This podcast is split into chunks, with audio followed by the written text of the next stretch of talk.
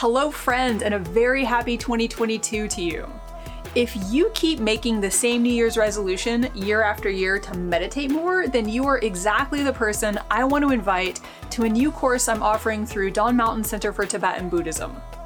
It's called Awake in Daily Life, and we'll do four weeks of group practice and discussion with prompts to help you bring mindfulness into daily life, but with no expectation that you're going to sit down and meditate every day.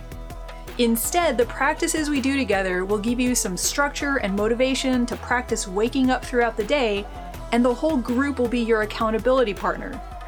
They say it takes about a month to start a new habit, so this is your invitation to bring more mindfulness to daily life without adding yet another task to your daily to do list. Check out the link below for more information and to register. We start on Monday, January 10th, so don't wait to commit to a mindful new you.